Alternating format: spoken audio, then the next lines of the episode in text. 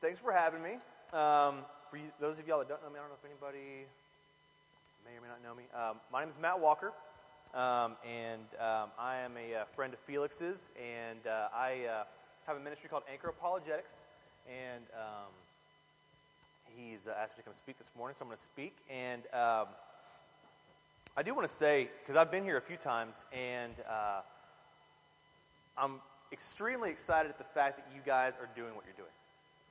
Um, for those of y'all that don't know, me and Beth actually came from Fort Worth, my wife Beth, and uh, we moved down here to Corpus Christi, and um, we came from a church plant. And the church plant that we came from, um, we were actually part of the church plant from the very inception of the church. So when it was in our pastor's house, we were actually at the, at the you know, that was our church to start with. And um, we saw it grow from the house church to, by the time we left, I think we were right around 400 plus attendees um, and I think last count, I think they were uh, they broke 500, something like that. So, um, but what you're doing here is a huge, huge thing. Um, you know, I grew up in Corpus, and you know, I've seen uh, a lot of churches, and um, our city needs more gospel-focused churches that want to um, preach the gospel and want to love the city, um, and that's exactly what you guys are doing. And so um, I just want to tell you guys, I want to encourage you guys um, just to keep doing what you're doing. Um, God's doing great things here. You have a new facility, which is fantastic, which is, um, you know, this is probably a bigger facility than most church plants get whenever they first start out. Um, now, I know that you came from the Marriott, um, but, it's, but, but you're growing, and that's great. and one of the things that I love here is the fact that we have more seats available so more people can come, which is great. But uh, for those of y'all that um, haven't heard a lot of my story. I'm, I'm a pretty busy guy. Um, number one, I'm married. And, uh, you know, with marriage, for those of y'all that are married, it comes with a lot of uh, work. Um, it's, it's God glorifying work, it's great work, um, but it's work nonetheless. I mean, it, it, takes a lot of work to be able to, um, to love your spouse well, um, to be able to serve them, to actually spend time intentionally with your spouse, not just time with your spouse like you're watching football or you're on your computer and the wife's doing something else or whatever the case may be. Um, but it takes work, it takes time. Um, another thing that I do, like I said, is um, I founded a ministry called Anchor Apologetics. And what we do basically is this we um, point people to the beauty of God um, by talking about and discussing the deep issues that deal with faith, art, and humanity. We actually do quite a few things as far as how we go about that. I mean, it's actually it's apologetics, which is the defense of the faith. And um, you know, last weekend I actually had a, an event that I spoke at called the Bible and Beer Consortium uh, up in Fort Worth. And in this event, what we did basically is I gave a talk on the old arguments of the new atheism and why the answers remain the same, basically showing that atheism is untenable or illogical. Um, and after that, we had a two and a half hour spirited Q&A. Uh, it got pretty intense. You can imagine some people getting their, their feathers ruffled. There's a couple beers in them. They're ready to go, right? Um, and so, but it was great. It was great. It was the biggest turnout they've ever, they've ever had. Um, and uh, it was really, um, I think the best part about the whole thing at the very end was the fact that there were so many um, conversations that actually broke out and, and started happening, not with just atheists and Christians and atheists and Christians, but they're all mixed together. And they were discussing these deep, deep issues and talking about even reasons why they are an atheist, being the fact that they got burned by the church, they got burned by a pastor, they got burned by something that turned them away. Maybe it was even their father. Um, that to me was the best part of the entire thing. And, um, and so, with that, with Anchor, um, I go and I speak at places. Um, I train in apologetics. Um, I also uh, write. Um, part of what I'm going to be talking about today is in a book I have coming out in the spring of next year called Present Practice. And it's all about um, what Brother Lawrence calls um, practicing the presence of God, being in God's presence, and what that looks like, and how you can do that in a busy world. another thing that I do is I'm actually a youth minister at a church, uh, City Church, not to be confused with Impact City Church. Um, we're over off, of Staples, and I have a unique um, set of students. um, I grew up in public school, and so in public school, um, we have issues like school fights, like fights in school, um, teen pregnancy, STDs, stuff like that. And I brought that up to my students, and I said, Y'all wrestle with any of these? And they're like. People wrestle? I'm like, Really? This is crazy.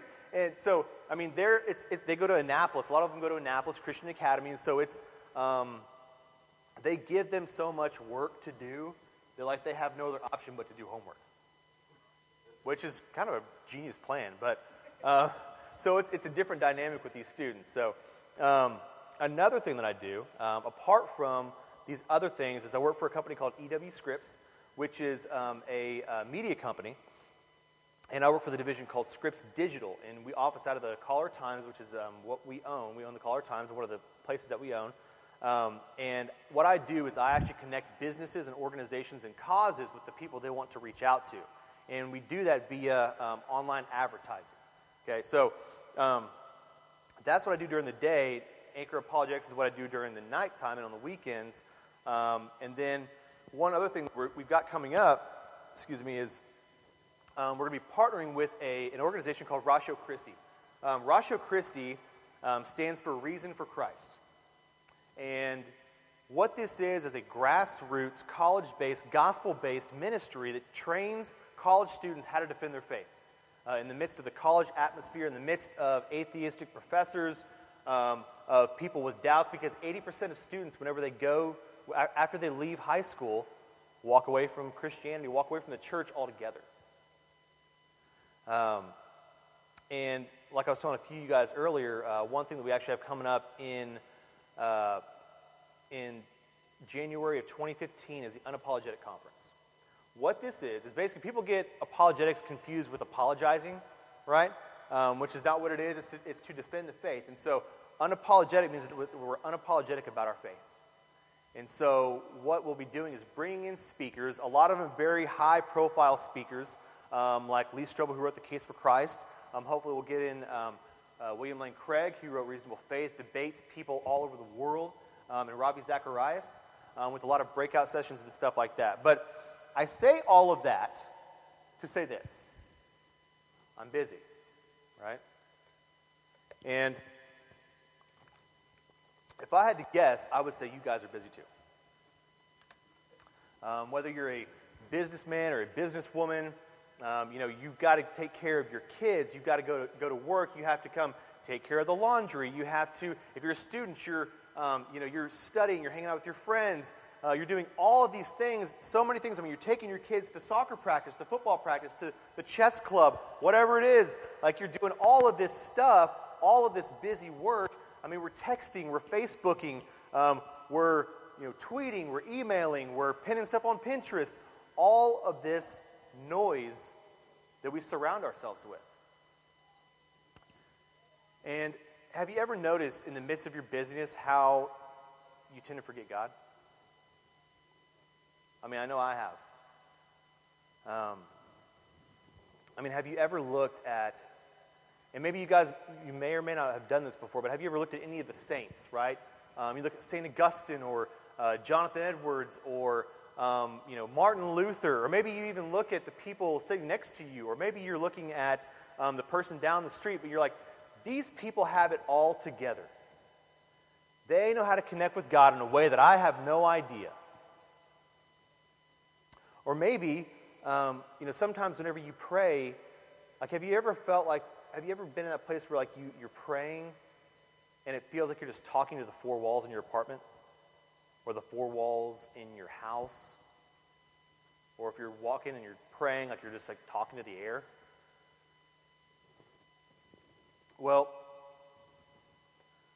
the thing is with all of this is, is God is near to us. And we're never, we're never just talking to our walls, and we're never just talking at the air.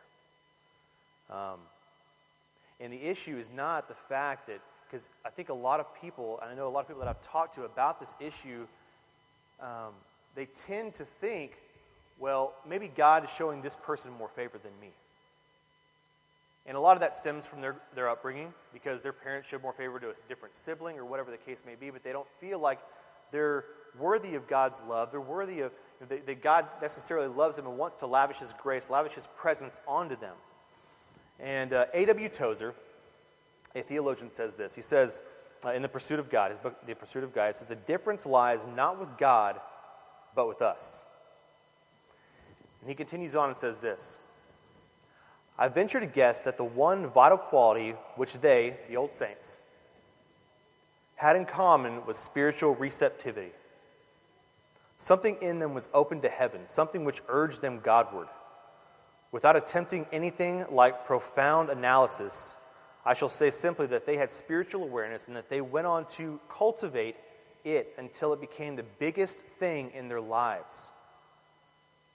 They differed from the average person in that when they felt the inward longing, they did something about it. They acquired the lifelong habit of spiritual response. Receptivity is not a single thing, rather, it is a compound, a blending of several elements with the soul. It, it is an affinity for, a bent toward, a sympathetic response to, a desire to have. From this, it may be gathered that it can be present in degrees, that we may have little or more depending upon the individual. It may be increased by exercise or um, destroyed by neglect. It is not a sovereign and irresistible force which comes upon us as a seizure from above. It is a gift of God, indeed, but one which must be recognized and cultivated as any other gift if we are to realize the purpose for which it was given. Failure to see this is the cause of a very serious breakdown in modern evangelicalism, which is the modern day church, essentially. The idea of cultivation and exercise, so dear to the saints of old, has now no place in our total religious picture. It is too slow, too common. We now demand glamour and fast flowing dramatic action. A generation of Christians reared among push buttons and automatic machines is impatient of slower and less direct methods of reaching their goals, which have been trying to apply machine age methods to our relations with God. We read our chapter, have our short devotions, and rush away, hoping to make up for our deep inward bankruptcy by attending another gospel meeting or listening to another thrilling story told by a religious adventurer lately returned from far.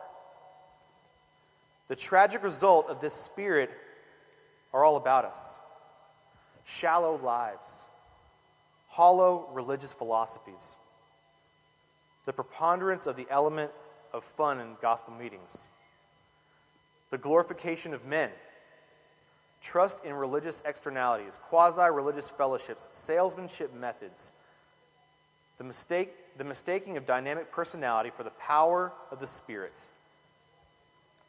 These and such as these are the symptoms of an, ev- of an evil disease, a deep and, and serious malady of the soul. So, what do these guys have? What do these guys have that we, that we don't seem to have a lot of times whenever we can't connect with God? Receptivity, right? They're receptive to the Holy Spirit. They're receptive to God's presence. They're receptive to Him actually working and doing something in their lives. Tozer has this short phrase here that he says as he goes, God is here. Wherever we are, God is here. There is no place, there can be no place where he is not.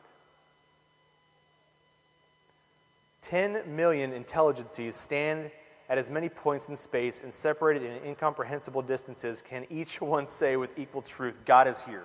I know, I know that was a lot. Um, no point is near to God from any place as it is from any other place.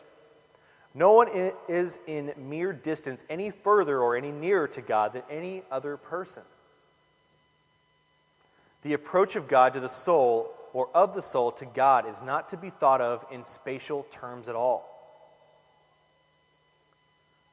There is no idea of physical distance involved in the concept.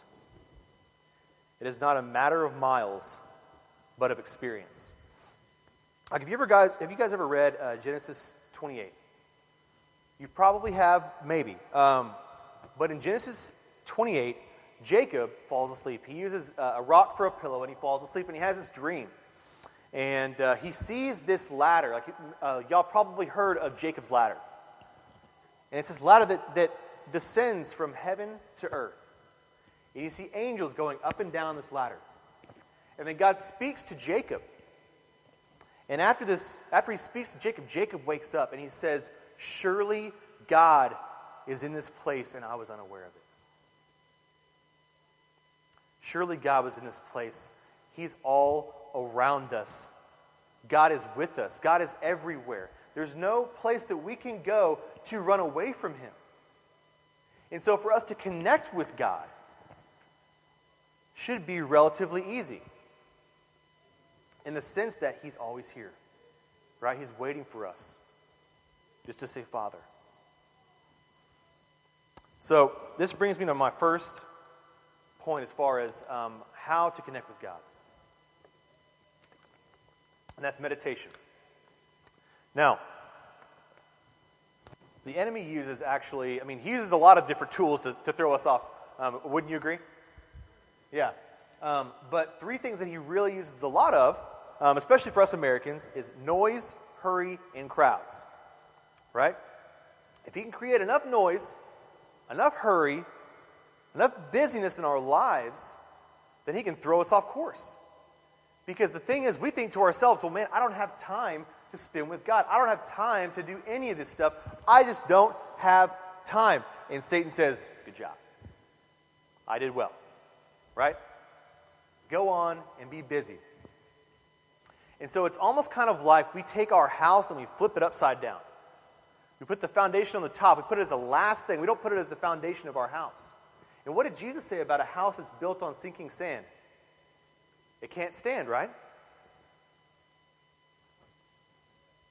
So, there are two words used in the Hebrew um, that talk about this idea of meditation. And, and I'm not going to get into what the words are, but I will say what they mean, okay? Um, they have various meanings depending on the context, and they say this um, it's like listening to God's word, reflecting on God's works, rehearsing God's deeds, and ruminating on God's law. But in every case we see this, we see that the emphasis is, in context, that the whole focus of this meditation is to see a change because of an encounter with God in all of these instances throughout the Old Testament. Now, what does it mean to meditate, right? What does it mean to, to, to really meditate? It's a real, real difficult definition. You all ready for this? It's the ability to hear God's voice and obey His word. It's that simple. That simple. Like there's no kind of like hidden mystery. Like we don't have to do some kind of mantra or like do a spell like Expelliarmus and he's like here and oh God is here. Like you don't have to do that. Like I remember whenever I uh, first became a Christian, it was back whenever I was like 21 years old, and um, man, I was I was pumped. I'm still pumped, but but I was still figuring it out, right? Um, and so, um, by God's grace, um, a few guys from my church, you know, brought me in and, and, whatever. They brought me into the house, like literally, like they're like, "Come live with us," right? Um, which was awesome. And I was there one night. I was like, you know what? Like, I really want to have like this really intense moment with God. I want to connect with God. So, um, you know, I throw on the I throw on the Braveheart soundtrack. You know, I light a few candles. I pour some wine. It's like the blood, man. I'm like, I'm, you know, I got some wine. You know, turn the lights down low. It's like I'm getting ready for a date. You know what I mean? And I'm sitting there. I'm sitting there. I'm like, I'm waiting, man. We're gonna do this. Yeah, I'm just waiting for Jesus to show up. Waiting for him to show up. I'm sitting there, and I, and I, and I put my head down, and nothing. Nothing. The point of this is, and the thing is, God was there, but the point of the matter is, you don't have to do any kind of thing extravagant to connect with God. I think some of the most intimate times that I've ever had with God are ones where I just got on my hands and my knees and I put my hands up like this and I just said, Father, just to acknowledge that He's there. It's like I can feel Him come on me like a, like, a, like a rushing wind. I mean, the back of my, like the hairs on the back of my neck just stand up.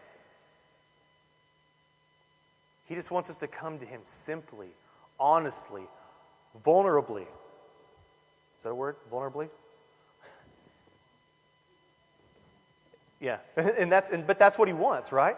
Um, Psalm 63 6 says this I think of thee upon my bed and meditate on thee in the watches of the night.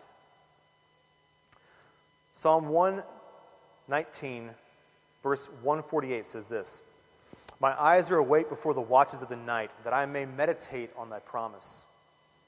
Psalm 1, verse 2 says this, and this is one of my favorites. It says, Blessed is the one who del- whose delight is in the law of the Lord, and who meditates on his law day and night. So, this thing called meditation, as you can see here, it says day and night, right? It says day and night. It's not something that we have to, which I would say that we should, but we don't have to set aside 30 minutes, an hour to meditate.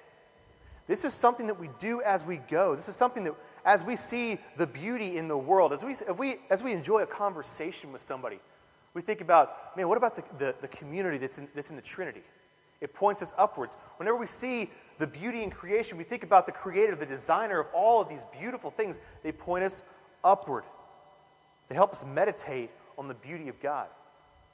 And now, I don't want you to, to, to misunderstand what meditation is because the common misconception is that um, meditation is like this weird Eastern, like I've got to burn some incense, like, you know, do some chants, a little thing on my head. Like that's what it's supposed to be like. And that's not what it is, because Eastern religion teaches that we are to empty ourselves, that we are to let go of any kind of personality or individuality, that we lose our personhood, that we are to essentially break away and separate ourselves from the world to the extent that eventually we disperse into a thing that they call nirvana and we become part of the cosmic mind. Essentially, it's this um, Eastern religions, the majority of them, do not believe in any kind of a deity. They believe in the natural world and the natural world only. And so, um, with that idea, they have an idea called pantheism. And so, um, they think the sum total of all physical things equals God. So that would be like my Bible here, uh, this podium, Jared, me. Like we're all pieces of God, but everything collectively is what God really is. Now, Christianity, on the other hand, instead of saying we're going to empty ourselves, it says we're going to fill ourselves. I'm going to meditate on the law, right? Day and night. I'm going to meditate on these things. I'm going to, I'm going to put my eyes, I'm going to fix my eyes on Christ, on God. And that's what Christian meditation looks like. It's not getting rid of my identity and getting rid of my personhood, but it's looking at Christ and seeing what my identity really is in Him. And seeing how amazing that is. It's looking at Christ and seeing what He's called me to do, right? What He's called all of us to do. And so, Richard Foster, and I highly recommend you pick up this book. It is one of the best books I've ever read. Um, it is a book that changed my life. It's called Celebration of Discipline. And in this book, he says this about it. He says, We must come to see, therefore, how central our whole day is in preparing us for specific times of meditation. If we are constantly being swept off our feet with frantic activity, we will be unable to uh, atten- to be attentive at the moment of inward silence. A mind that is harassed and fragmented by external affairs is hardly prepared for meditation. The church fathers often spoke of otium sanctum, holy leisure. It refers to a sense of balance in the life, an ability to rest and take time to enjoy beauty, an ability to pace ourselves with our tendency to define people in terms of what they produce, we would do well to cultivate holy leisure. And if we expect to succeed in the contemplative way, we must pursue holy leisure with a determination that is ruthless to our date books. Ruthless to our date books. So, again, this is not something that we have to compartmentalize. It's not something that we have to make sure that we only do in the morning and then we go off on our day and we forget all about God. It's, it's not supposed to work that way. This is a lifestyle change. This is something that we integrate into every single thing that we do. And the funny thing is, when you do that, whenever you start to meditate on God and you start to see the world, it's almost like you go from black and white to color. Because you start to see the purpose, the beauty, the truth in all these little pieces of your world. And some may be afraid that this will separate us from reality, right? It's going to separate us from suffering, from pain, because we're trying to, you know, go off to la la land or go to our fantasy land or whatever the case may be. And that's not what it is at all. It's drawing near to God, and then He draws near to us. And it's focusing on Christ and allowing Him to work in us. Um, William Penn writes this True godliness does not turn men out, turn men out of the world, but enables them to live better in it and excites their endeavors to mend it. So, this idea of meditation begins our kind of moving towards God, right? As we begin to see these things, these beautiful things begin to work on us and point us towards Christ and point us towards our God, and then we can move into prayer. But what is prayer? Well, prayer, real simply put, is communion with God, it's conversation with God. I want to read you guys a story. It's out of the book of Luke, chapter 18. And I want to pick it, pick it up in verse 9. it says this To some who were confident of their own righteousness and looked down on everyone else, Jesus told this parable. Two men went up on the temple to pray. One a Pharisee and the other a tax collector. The Pharisee stood by himself and prayed, God, I thank you that I am not like other people robbers, evildoers, adulterers, or even like this tax collector. I fast twice a week and give a tenth of all I get. But the tax collector stood at a distance. He would not even look up to heaven, but beat his breast and said, God, have mercy on me, a sinner. I tell you the truth, this man went down to his house justified rather than the other one. For everyone who exalts himself will be humbled, but the one who humbles himself will be exalted. You have to understand when it comes to prayer and that when it, when it comes to prayer, it's not something that has to be difficult. It's not something that has to be lofty. It's not something that has to look a certain way. I mean, okay, okay, am I going to do the ACTS method? Um, you know, like the whole acronym for ACTS. Um, uh, how does it go? Um, we've got uh, adoration, thanksgiving, confession, and supplication, right? Does it have to look like that? Not necessarily. This is the thing. If we look at this story, if we look at this small little snapshot of what God is showing us through this, through this parable, it shows us that, yes, the words are great, but what's God after? He's after our hearts, He's after our motivations. When it comes to prayer, what's most important in prayer is your heart, the way that you come to God. In 1 Thessalonians 5:17 it says, "Pray without ceasing." So what does that mean? Does that mean that we just say amen and it's done? No. The word amen means so be it or may it be so. It's not saying, "See you later. Hope you do what I ask," right? hanging up now. Hanging up. No, you no, you hang up. No, I'm gonna hang up. I'm hanging up. Right? That's not how it works, right? It's like this constant conversation with God. Ephesians says this pray at all times and in the Spirit with all prayer and supplication. Keep alert with all perseverance, all the time, right? But it's going to be hard. Prayer is not an easy thing. You can't say, well, oh, well, I'm a Christian, so I just pray, right? I'm just good. Like, I don't, I don't know what to tell you. I'm a Christian. You can't pray. I mean, maybe you're not a Christian. I, I don't know, right? It's hard, right? This is work. Remember at the very beginning, we talked about this it, with, with Tozer. He was talking about how we have to cultivate this in ourselves.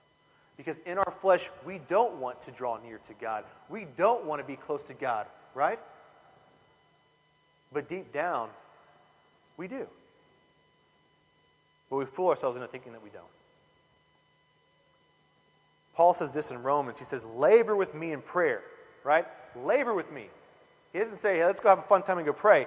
He says, labor with me, work with me, sweat with me, labor with me in prayer. It's not an easy task. It's not. Isaiah 62, 6 through 7 says this On your walls, O Jerusalem, I have set watchmen all the day and all the night. They shall never be silent. You who put the Lord in remembrance, take no rest, and give me no rest until He, God, establishes Jerusalem and makes it a praise in the earth. I love this because God is saying, He says, Give me no rest. Bother me. Don't walk away. Don't leave me alone. Bother me. Like He has anointed His children to bother Him. Like He's, he's not saying, okay, just pray and go to your thing. He's like, bother me. Be persistent in prayer. Be constantly in prayer. Pray without ceasing. Bug me. Pester me. I want to hear your prayers. I want to converse with you. I want to be near you. I want to have communion with you.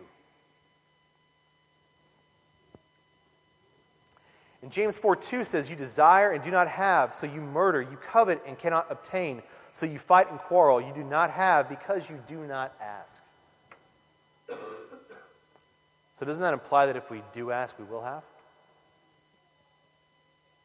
If we look at other parts of the scripture, if we ask in faith, believing that He will answer our prayers, He will answer our prayers. Luke 11, 9 through 10 says, And I tell you, ask, and it will be given to you. Seek, and you will find. Knock, and it will be open to you. For everyone who asks receives, and the one who seeks finds, and to the one who knocks it will be open. God wants us to converse with Him. God wants us to meditate on Him. God wants us to focus on those things like, you know, Paul says to think on these things that are above, these beautiful things. This is where God wants our minds to be because as we cultivate our mind, and by the way, the, the, the heart in the scriptures, um, the actual word means the mind, okay? It's the seat of the, of the, of the mind, okay? And so think about this. The way that we cultivate our mind is the way that we cultivate our heart. And our thoughts lead to our beliefs, which lead to our actions. And so, if we're going to grow in the Lord, we need to be thinking on these things. We need to be meditating on these things. And why wouldn't we? Why wouldn't we want to? That the author of beauty, the beautiful, the good, the true God, wants us to meditate on Him. Aren't those things that we all desire? Goodness, truth, beauty.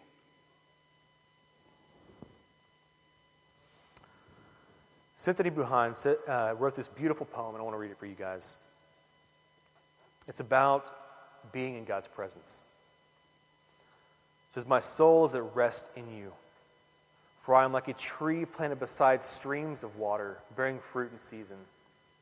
My mind is fed by you, for your wisdom comes like fresh rain on parched land, growing oaks of righteousness. My heart is refreshed by you, and softly you speak in spirit like a gentle breeze at Horeb, each breath a speech of love.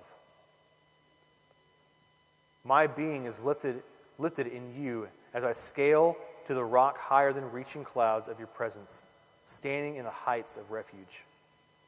You dress me up with peace, adorn me with kindness, joy, and love. Your faithfulness embraces me, and I enjoy being with you, God.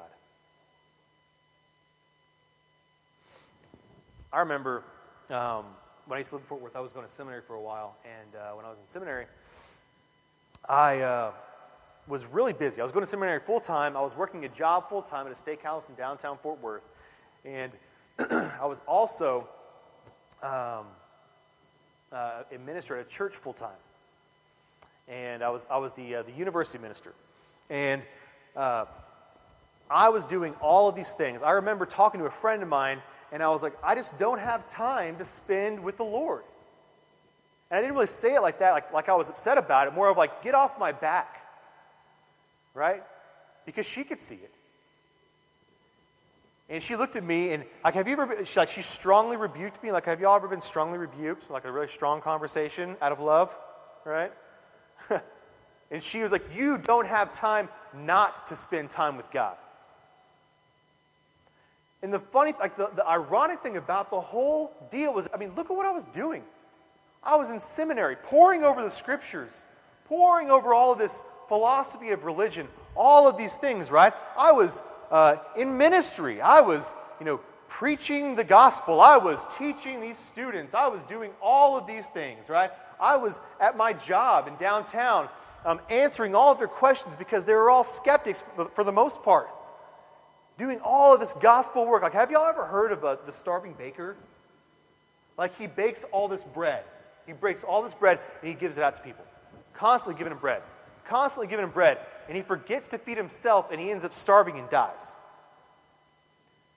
That's where I was because I refused to take the time to spend with God. I didn't even think about as I was going praying without ceasing, meditating on God and His law and His word day and night. We can all be there. We may all be there. I don't know. I don't know where, everybody's at. But just know this. I want you to first of all know that you need to give yourself grace. Because if you're not there, know that God gives you grace and lavish grace on yourself as God lavishes grace upon you. You may not be um, doing all these spiritual disciplines. You may not be, you know, praying without ceasing and meditating on God's law day and night, or fasting, or serving, or um, another one, um, worshiping, or celebrating, or all of these spiritual disciplines. You may not be doing any of them. But know this God and His grace will enable you to do these things if you'll just stop and say, Father, help me. And trust me when I say that whenever you do these things, it will change your life. Like I do apologetics, right? And it's great. But nothing even comes close to meditating on God and praying. Because, man, I, I talked to so many people. Like last week, I talked to so many people. And I remember this guy had this really tough question. It was about death um, and his daughter. And, man, I didn't know how to answer it. And it broke my heart because he was an atheist. He had just turned an atheist. And he looked at me and he, in, in front of the whole crowd and he goes, You just confirmed the reason why I am an atheist. Thank you very much broke my heart.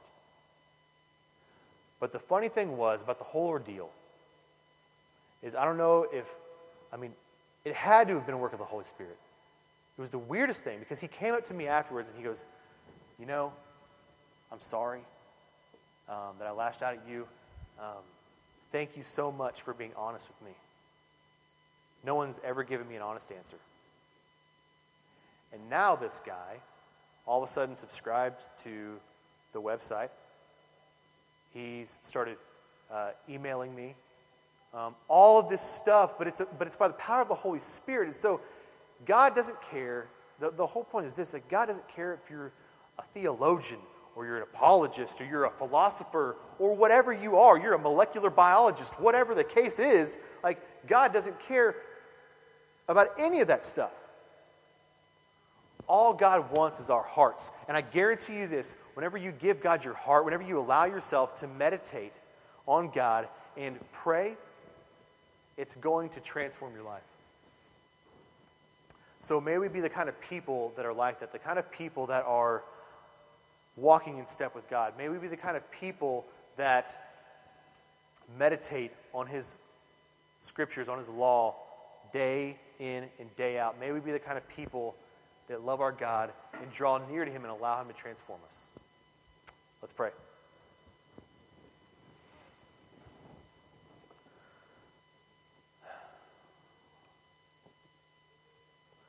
God, we thank you for the cross.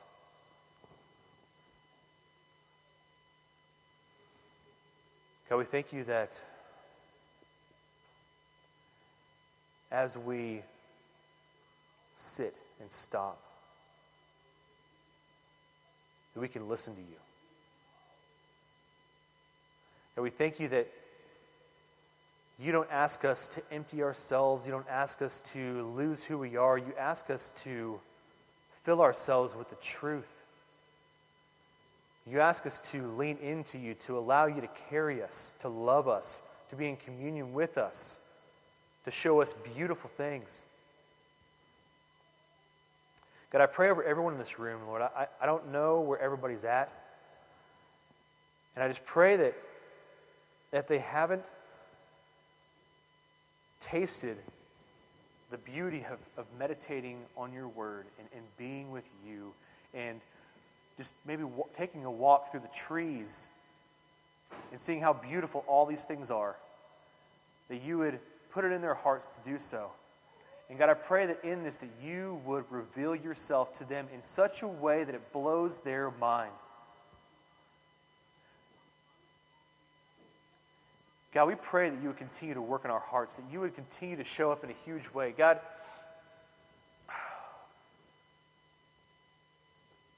all of this is pointless without you. God, we just pray for more of you. We want more of you.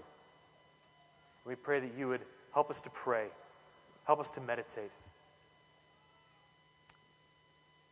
And God, open our eyes. We love you so much.